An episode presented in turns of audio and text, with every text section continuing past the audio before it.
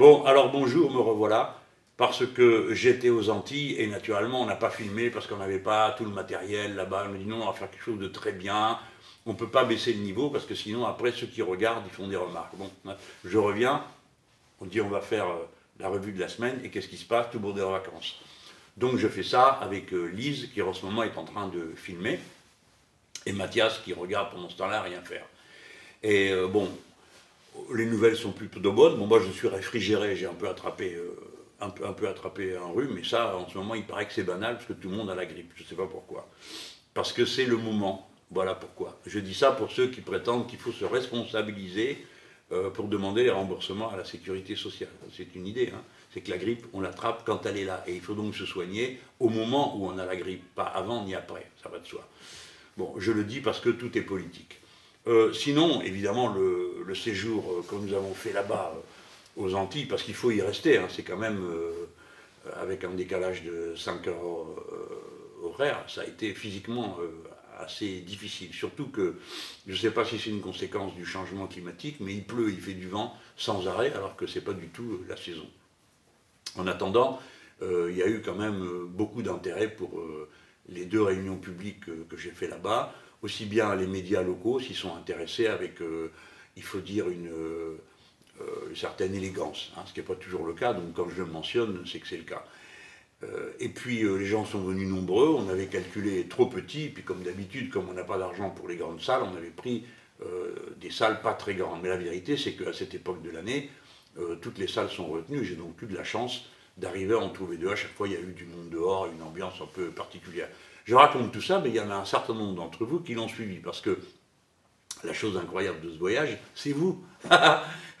voilà qu'on faisait des streamings, mais le streaming avec 5 heures de décalage, euh, ça donne des résultats quand même incroyables. C'est que, euh, figurez-vous qu'en plus du meeting que j'ai fait là-bas, en quelque sorte, il y en a un autre que j'ai fait ici, avec 2 euh, ou 3 000 personnes qui regardaient ça en direct, entre 1h et 3h du matin.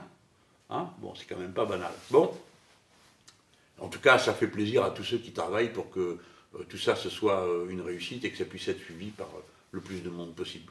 Ensuite, on a eu une autre bonne nouvelle, c'est que le livre programme, dont j'ai déjà eu l'occasion de parler ici, eh ben il fait partie des quatre premiers livres qui ont été offerts euh, euh, à Noël. Alors j'aimerais bien savoir pourquoi parmi les quatre premiers et pas le premier. Hein pourquoi? Parce que vous, vous êtes dégonflés.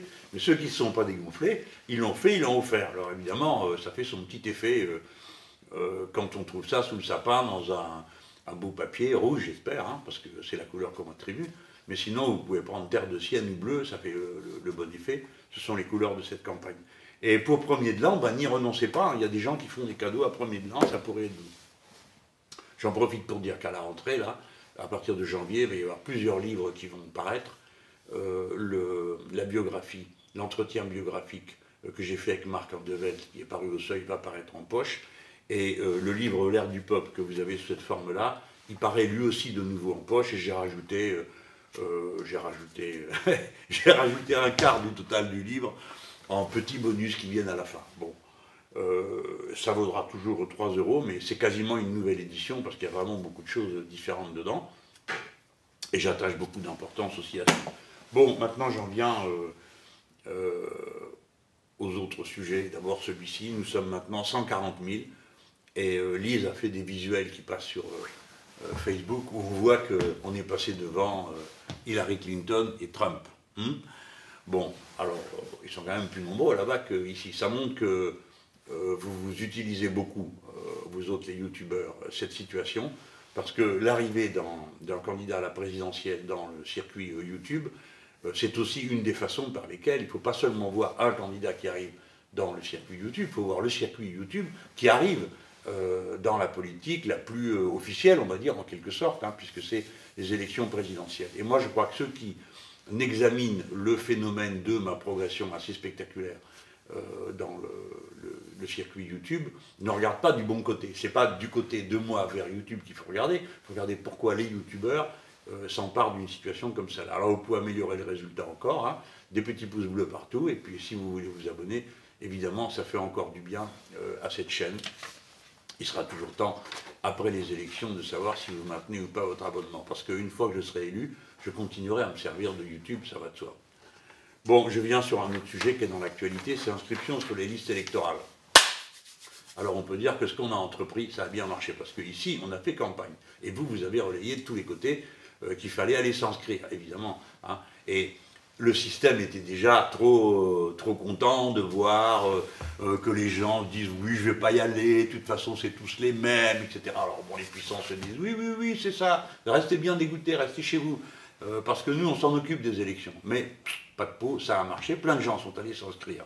Mais vraiment beaucoup, au point que ça a impressionné. Et c'est arrivé dans la sphère euh, médiatique officielle de dire, ah ben tiens, il y a quand même beaucoup de monde qui s'est inscrit. Alors moi je pose la question, puisqu'il y a beaucoup de monde qui s'est inscrit, c'est donc il y a beaucoup de monde qui peut s'inscrire et qui s'y intéresse. Je vous signale qu'il reste 9 millions de personnes mal inscrites. Hein. Alors comme vous êtes mal inscrit, vous, vous n'êtes pas au courant, vous n'y avez pas pensé, vous arrivez au bureau de vote, vous avez fait la queue avec tout le monde, vous avez décidé de voter, euh, vous avez fait votre choix, vous avez bien réfléchi. Par exemple, ça pourrait être moi. Hein. Vous venez voter pour moi, vous arrivez devant, vous dites à monsieur, madame, vous n'êtes pas sur la liste. Voilà. Vous, rentrez à la maison, vous avez perdu votre temps, et moi j'ai perdu une voix, et même deux, parce que ça fait une voix de moins pour moi, donc une voix de plus pour ceux avec qui je suis en concurrent. Je prends mon exemple pour que euh, rester dans les choses euh, bien concrètes et pour montrer l'impact concret que ça peut avoir si vous êtes de mon avis. Mais c'est vrai pour l'avis de n'importe qui. Il faut donc aller s'inscrire. Et en particulier, si vous voulez les faire dégager, il faut vous inscrire pour pouvoir voter pour celui qui compte les faire tous partir. Bon, du coup, j'ai demandé qu'on rallonge, euh, il suffit d'un décret pour ça, qu'on rallonge la date d'inscription. Hein. et pourquoi on ne peut pas le faire? Vous pouvez me dire, c'est juste signer un décret. Il y a le temps là, avant le 31 décembre. Hein, il y a encore le temps.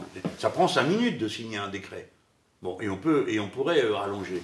Il ne faut pas me dire oh c'est trop compliqué, etc. Non, la dernière fois pour les élections régionales, ah tiens, pour les élections régionales, on a changé la date limite de, clôture des inscriptions de 9 mois. Hein 9 mois, pas 15 jours, 9 mois. Alors, c'est vrai que la date des élections avait été déplacée, mais ça montre que c'est possible, qu'on l'a déjà fait et qu'on sait le faire. Et c'est tellement vrai que l'Assemblée nationale a prévu que pour les élections, on pourrait s'inscrire jusqu'à la dernière euh, minute. Mais seulement après, après 2017. Hein Qu'est-ce que vous pensez de ça? Vous ne trouvez pas que c'est étrange quand même comme coïncidence? Ils veulent bien que les gens s'inscrivent, mais seulement après l'élection la plus importante de tout le système institutionnel français. Donc voilà, il vous reste quelques heures. Vérifiez, vous pouvez regarder déjà en ligne si vous avez un ordinateur, par la force des choses, vous en avez un puisque vous me regardez. Regardez si vous pouvez vous inscrire en ligne. En ligne, ça prend que le temps de consulter le formulaire, vous pouvez le faire. Moi, je crois que s'il y avait une vraie euh, percée, déjà, ça mettrait un peu d'ambiance pour démarrer l'année. Euh, 2017 qui va commencer là, ça va commencer par les primaires du PS. Bon, les primaires du PS, pas... Bon, enfin, elles sont là. Ah, ça va saturer l'espace public, mais il faudrait qu'il y ait des nouvelles un peu plus fraîches. Hein. Par exemple, si on rallongeait cette date d'inscription, ben, celle du millier de gens qui viendraient pour décider de participer à la vraie élection, euh, pas ce machin. Bon, j'en profite pour dire que vous pourriez ouvrir chez vous euh, le concours du vas-y, prends-moi pour un poisson rouge. Euh, chaque fois que vous entendez un journaliste qui dit la primaire de la gauche, ben non, c'est pas la primaire de la gauche, c'est la primaire du PS et de ses alliés, point barre, et ça fait pas beaucoup de monde. Bon, je parle, je parle, je prends un petit coup là. De l'eau dans les bonnes vibrations, hum, parfaite. C'est le seul godeau qui purifie l'eau. Enfin, il faut qu'elle soit buvable avant. Hein. Arrangez-vous pour mettre de l'eau potable, mais vous la mettez dans le boc et elle est meilleure. Essayez, vous allez voir. Alors, maintenant je parle d'un sujet sérieux. C'est euh, l'affaire de la grâce de Madame Jacqueline Sauvage. Je pense que tout le monde connaît l'histoire. Hein. Elle est dramatique et horrible. Il y a un comité euh, qui défend Madame euh, Sauvage et qui a demandé sa grâce. Le président de la République lui a accordé une grâce partielle. Donc à partir de là, l'imbroglio était pire après qu'avant. C'est-à-dire que la grâce partielle aurait dû lui permettre euh, certaines libérations conditionnelles, mais euh, les juges après ont estimé que non, euh, ils n'accordaient pas cette liberté partielle. Si bien que le comité s'est remis en mouvement et tous ceux qui partagent cette cause depuis le, début ont été contactés. Madame Eva Darlan, qui est la, personne qui a mené tout ça avec une, énergie et une opiniâtreté incroyable. Il est allé voir un certain nombre de personnalités, nous a envoyé des messages et nous a dit intervenez, bon d'accord, je sais bien, c'est les fêtes, euh, c'est vrai, hein, et vous avez autre chose à penser, mais voilà, il faut le faire. Allez, on s'y est mis. toute une série de gens ont répondu à l'appel et ont signé. Je ne sais pas quel effet ça a eu sur François Hollande, mais toujours est-il qu'il a décidé d'accorder la grâce totale et Madame Jacqueline Sauvage est sortie de prison. Alors, mes arguments, j'aimerais bien que vous alliez les lire sur. Je crois que j'ai mis ça sur ma page Facebook. Hein. Il y a toute la lettre. Bon. Et je vais vous dire d'abord quelque chose, c'est que je comprends ceux qui ne sont pas contents. Il y a des gens qui écrivent et qui me disent mais euh, euh c'est pas le sujet, elle a été jugée deux fois et euh, c'est un jury populaire qui a tranché. Donc euh, c'est pas républicain du tout de passer derrière une décision de jury populaire. Eh ben, je vais vous dire c'est vrai. la grâce, ça n'a rien de républicain, c'est une espèce d'attribut monarchique. Donc je ne discute pas ce point-là. Et je comprends que ça puisse choquer. Hein. Euh, mais je demande qu'on y réfléchisse d'une manière plus philosophique. Moi, ça a été mon point de vue. Je pense que la grâce, ça ne relève pas du droit positif. C'est-à-dire, l'homme qui prend la décision, là c'est un homme, c'est le président de la République, il ne doit pas se référer euh, au texte de la loi. Est-ce que Madame Sauvage est coupable ou pas? Ce n'est pas le sujet. Ça a déjà été jugé. C'est donc pas du droit positif. Et ce n'est pas au président de la République de, rendre un espèce de jugement d'appel après le jugement d'appel. Donc c'est en dehors de la procédure normale, républicaine, acceptable par tout le monde, et qui s'impose à tous de euh, l'application de la loi, interprétée par des juges, après qu'un jury populaire ait dit oui, cette femme est coupable, etc. etc. D'accord? Donc il faut bien situer les choses. La grâce ne relève pas du cours normal euh, de la justice. On peut la discuter, on peut décider. Dans la prochaine constitution, vous pouvez parfaitement décider vous autres, si vous êtes les, élus ou les tirés au sort de cette constituante, que dans la prochaine constitution, il n'y a plus de droit de grâce. Vous, pourrez le faire. Mais en attendant, il existe. Supposons que j'ai été, moi, confronté à ça. Hein, il faut bien que j'y réfléchisse. Parce que de toute façon, je suis candidat à l'élection, je me situe donc comme quelqu'un qui pense être élu. Et je me dis que, aussi longtemps que l'Assemblée constituante n'aura pas fini d'écrire la nouvelle constitution et que le peuple français ne l'aura pas appliquée, l'ancienne s'appliquera. Et donc, euh, quand j'arriverai, il y aura le droit de grâce. Et je devrais donc me comporter en, homme responsable d'une situation qu'il n'a pas choisie, euh, mais qui lui arrive sur les genoux, si je peux utiliser cette expression familière. Donc, le droit de grâce, il est par-delà, il est au-delà, ou en deçà, si vous voulez, ou à côté du droit positif. Et il est quelque part euh, au-delà du bien et du mal. Parce que il s'applique à un sujet qui est nécessairement dramatique. Quand celui qui exerce le droit de grâce voit le dossier arriver, la personne est condamnée. C'est-à-dire que toutes les instances ont déjà réfléchi au problème. Il y a eu un jury populaire, il y a eu des juges, il y a eu des magistrats, on a entendu la plaidoirie des avocats, etc. L'affaire est, réglée. Il y a eu toute la procédure jusqu'à l'appel. Hein. et on voit bien qu'on est donc au-delà de tout ça. Je vais prendre une comparaison pour montrer de, dans quel domaine particulier, dans quel secteur de la réalité et de la relation humaine particulier se situe euh, ce droit. Beaucoup d'entre vous doivent se souvenir du fameux jugement de Salomon. Bon, deux femmes se disputent euh, la maternité d'un enfant. Chacune affirme que cet enfant est le sien. Et le roi Salomon, d'après le récit, il entend les arguments des deux côtés. Impossible de dépêtrer le cas. Impossible. Bah, pourtant, il faut bien que cet enfant est une mère, puisque le sujet est arrivé jusque devant le roi Salomon, c'est donc qu'on ne sait pas, on ne sait pas qui est la mère de, cet enfant, puisqu'il est arrivé justement devant lui. Et il fait une réponse qui, elle, est, il donne un jugement qui, est par-delà le bien et le mal, et euh, on peut même dire qu'il est carrément, d'une certaine façon, dans le mal, mais il est par-delà tout ça. Et il dit, bon, ben, très bien, puisqu'il n'y a pas moyen euh, d'arriver à dépêtrer cette affaire, qu'on coupe ce gosse en deux, et aussitôt, il n'a pas fini sa phrase, qu'une des deux femmes dit Ah non, non, non, j'y renonce. Clairement, pour Salomon, c'est elle la mère, puisqu'elle trouve. Alors, on ne sait pas ce que l'autre a dit ou pensé ou conclu après cette affaire-là. Hein ça n'est pas dit dans le récit. Pourtant, ça mériterait, euh, ça mériterait un, faire un sujet de roman. Hein. Bon, pour rester sur mon affaire, on voit comment la façon avec laquelle il va permettre à la vérité d'apparaître où, en tout cas au jugement de se prononcer dans des conditions qui optimisent la bonne décision hein, et quand même d'une méthode qui ne relève pas du droit euh, positif. À toutes les nuances près que cette, euh, cette, histoire appelle par rapport à la situation réelle, nous sommes euh, un petit peu dans le même domaine. Je voulais le dire, et si vous voulez me lire, d'abord ça me fera plaisir, et deuxièmement je pense que ça permet d'avoir une discussion. Là je parle que des gens qui ont écrit en toute bonne foi. Ils m'ont écrit pour me dire Ah non, pas vous, vous pouvez pas faire ça, vous êtes pour la sixième République, vous êtes pour la République, comment vous vous retrouvez à, demander l'application d'un droit qui est typiquement monarchique, ce qui est parfaitement vrai. Hein. Il n'y a pas l'ombre d'un doute sur le sujet. Et je voulais leur répondre parce qu'ils m'ont paru totalement de bonne foi et totalement animés par une préoccupation de type humaine et de justice. Et la question de la justice est quand même un des grands thèmes philosophiques pour tous les êtres humains. Qu'est-ce qui est juste, qu'est-ce qui ne l'est pas Est-ce que la loi est juste Elle ne l'est pas toujours. Pourquoi on accepte quand même Enfin, c'est des vrais sujets, cette affaire-là. Mais d'un jugement à l'autre, ça va m'amener à un autre type de comportement, alors là que j'accepte pas. C'est euh, euh, les magistrats, je dis certains magistrats, qui disent Ah ben non, c'est pas normal qu'il y ait ce droit de grâce. Ah ben si c'est pas normal, faut changer la Constitution. Puisque le magistrat est appelé à dire le droit, il doit se rappeler que dans le droit actuel et dans la Constitution actuelle, il y a le droit de grâce. Par conséquent, le fait que le président de la République utilise le droit de grâce quand il est sollicité pour prendre cette décision, c'est dans la Constitution, et j'estime que ceux qui disent la loi n'ont rien à dire sur le sujet, parce qu'elle continue à s'appliquer, y compris dans ce cas-là. Alors pendant que j'en suis aux réactions, j'ai été bien surpris de voir qu'il y a une réaction par rapport au droit de grâce, qui est tout ce qu'il y a de plus légal, hein, ce n'est pas une, décision illégale, et que euh, les mêmes n'aient pas un mot pour trouver anormal la situation qui fait que Madame Lagarde, qui a fait une erreur euh, euh, de négligence, n'est-ce pas, qui coûte 400 millions, sort de là-dedans certainement condamnée, mais pas inscrit au casier judiciaire, et elle ne fait pas une seconde de prison.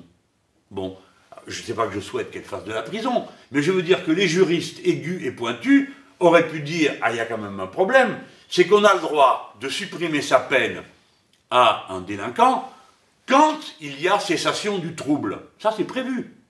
Mais quand il n'y a pas cessation du, trouble, on n'a pas entendu dire que M. Tapi a rendu les 400 millions en question.